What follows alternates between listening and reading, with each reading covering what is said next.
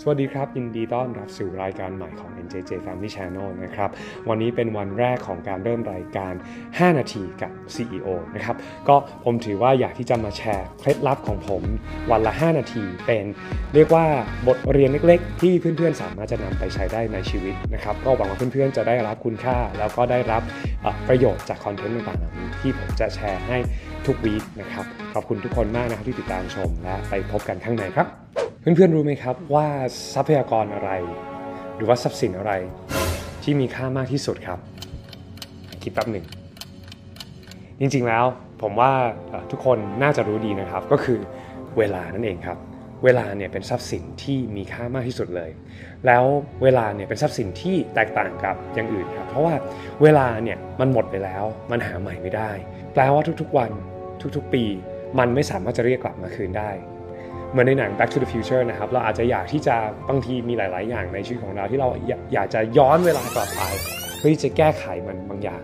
แล้วมันจะดีกว่าไหมล่ะครับ ถ้าหากว่าเราไม่ต้องย้อนกลับไปแก้ไขอะไรเลย เพราะว่าเราใช้ชีวิตแบบมีจุดประสงค์ที่ชัดเจนมาก ๆ อันนี้เป็นสิ่งที่อาจารย์จอห์นแม็กซ์เวลล์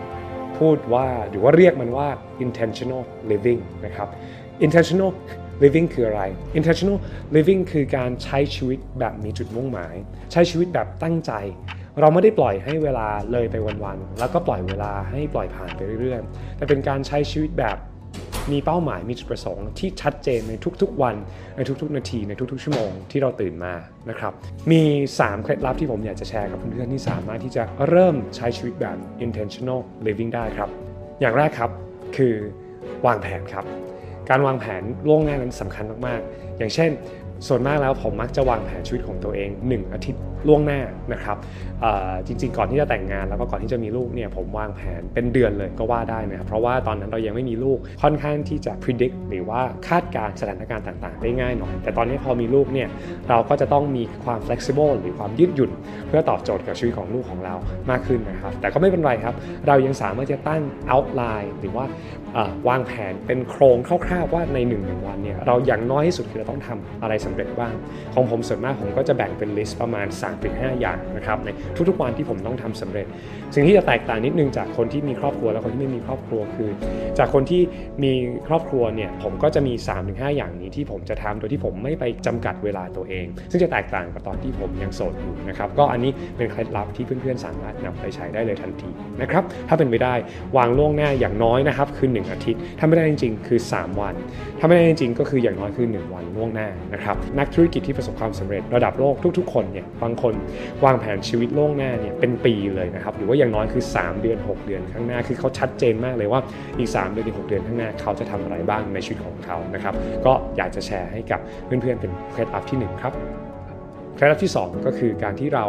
เข้าใจว่าอะไรที่เราจะทำหรือว่ามีผลลัพธ์กับชีวิตของเรามากที่สุด อย่างเช่น ก่อนที่เราจะวางแผนได้นี่แน่นอนครับ เราจะต้องรู้ก่อนว่าเราต้องการที่จะบรรลุอะไรในปีนี้ในเดือนนี้ในอาทิตย์นี้และในวันนี้ ถ้าเราไม่มีเป้าหมายที่ชัดเจนแน่นอนครับการวางแผนชีวิตนี่แทบไม่มีประโยชน์เลยครับ ดังนั้นสิ่งที่สำคัญมากๆเลยคือเราต้องมาวางเป้าหมายที่ชัดเจนก่อนในแต่ละปี ในแต่ละเดือน ในแต่ละอาทิตย์ว่าเราอยากจะบรรลุอะไรบ้างเคล็ดลับที่ 3 ที่ผมใช้ครับที่สำคัญมากๆครับก็คือการแจ้งเตือนครับ แจ้งเตือนในนี้เนี่ยจริง ๆ แล้วมันอาจจะง่ายๆ เหมือนเราตั้งนาฬิกาปลุกว่าให้ตื่น6โมงครึ่งตีห้านั่นแหละครับ เปลี่ยนอะลามยิ่งโดยเฉพาะมือถือรุ่นใหม่ๆทุกเครื่องเนี่ยสามารถที่จะตั้งนาฬิกาปลุกได้หลากหลายเวลาในวันเดียวกันแปลว่าถ้าหากผมอยากที่จะทำไปออกกำลังกายตอนตีห้าผมก็ต้องตั้งนาฬิกาปลุกตอนตีห้าถ้าผมอยากจะกินข้าวไม่เกิน7จ็ดโมงเช้าผมก็ต้องตั้งนาฬิกาว่าจะกินข้าวเช้าตอน7จ็ดโมงอันนี้เป็นการการันตี ให้เราประสบความสำเร็จในทุกๆวันนะครับ ก็วันนี้ฝากเป็นเคล็ดลับจากผม แล้วเจอกันในคลิปหน้าครับ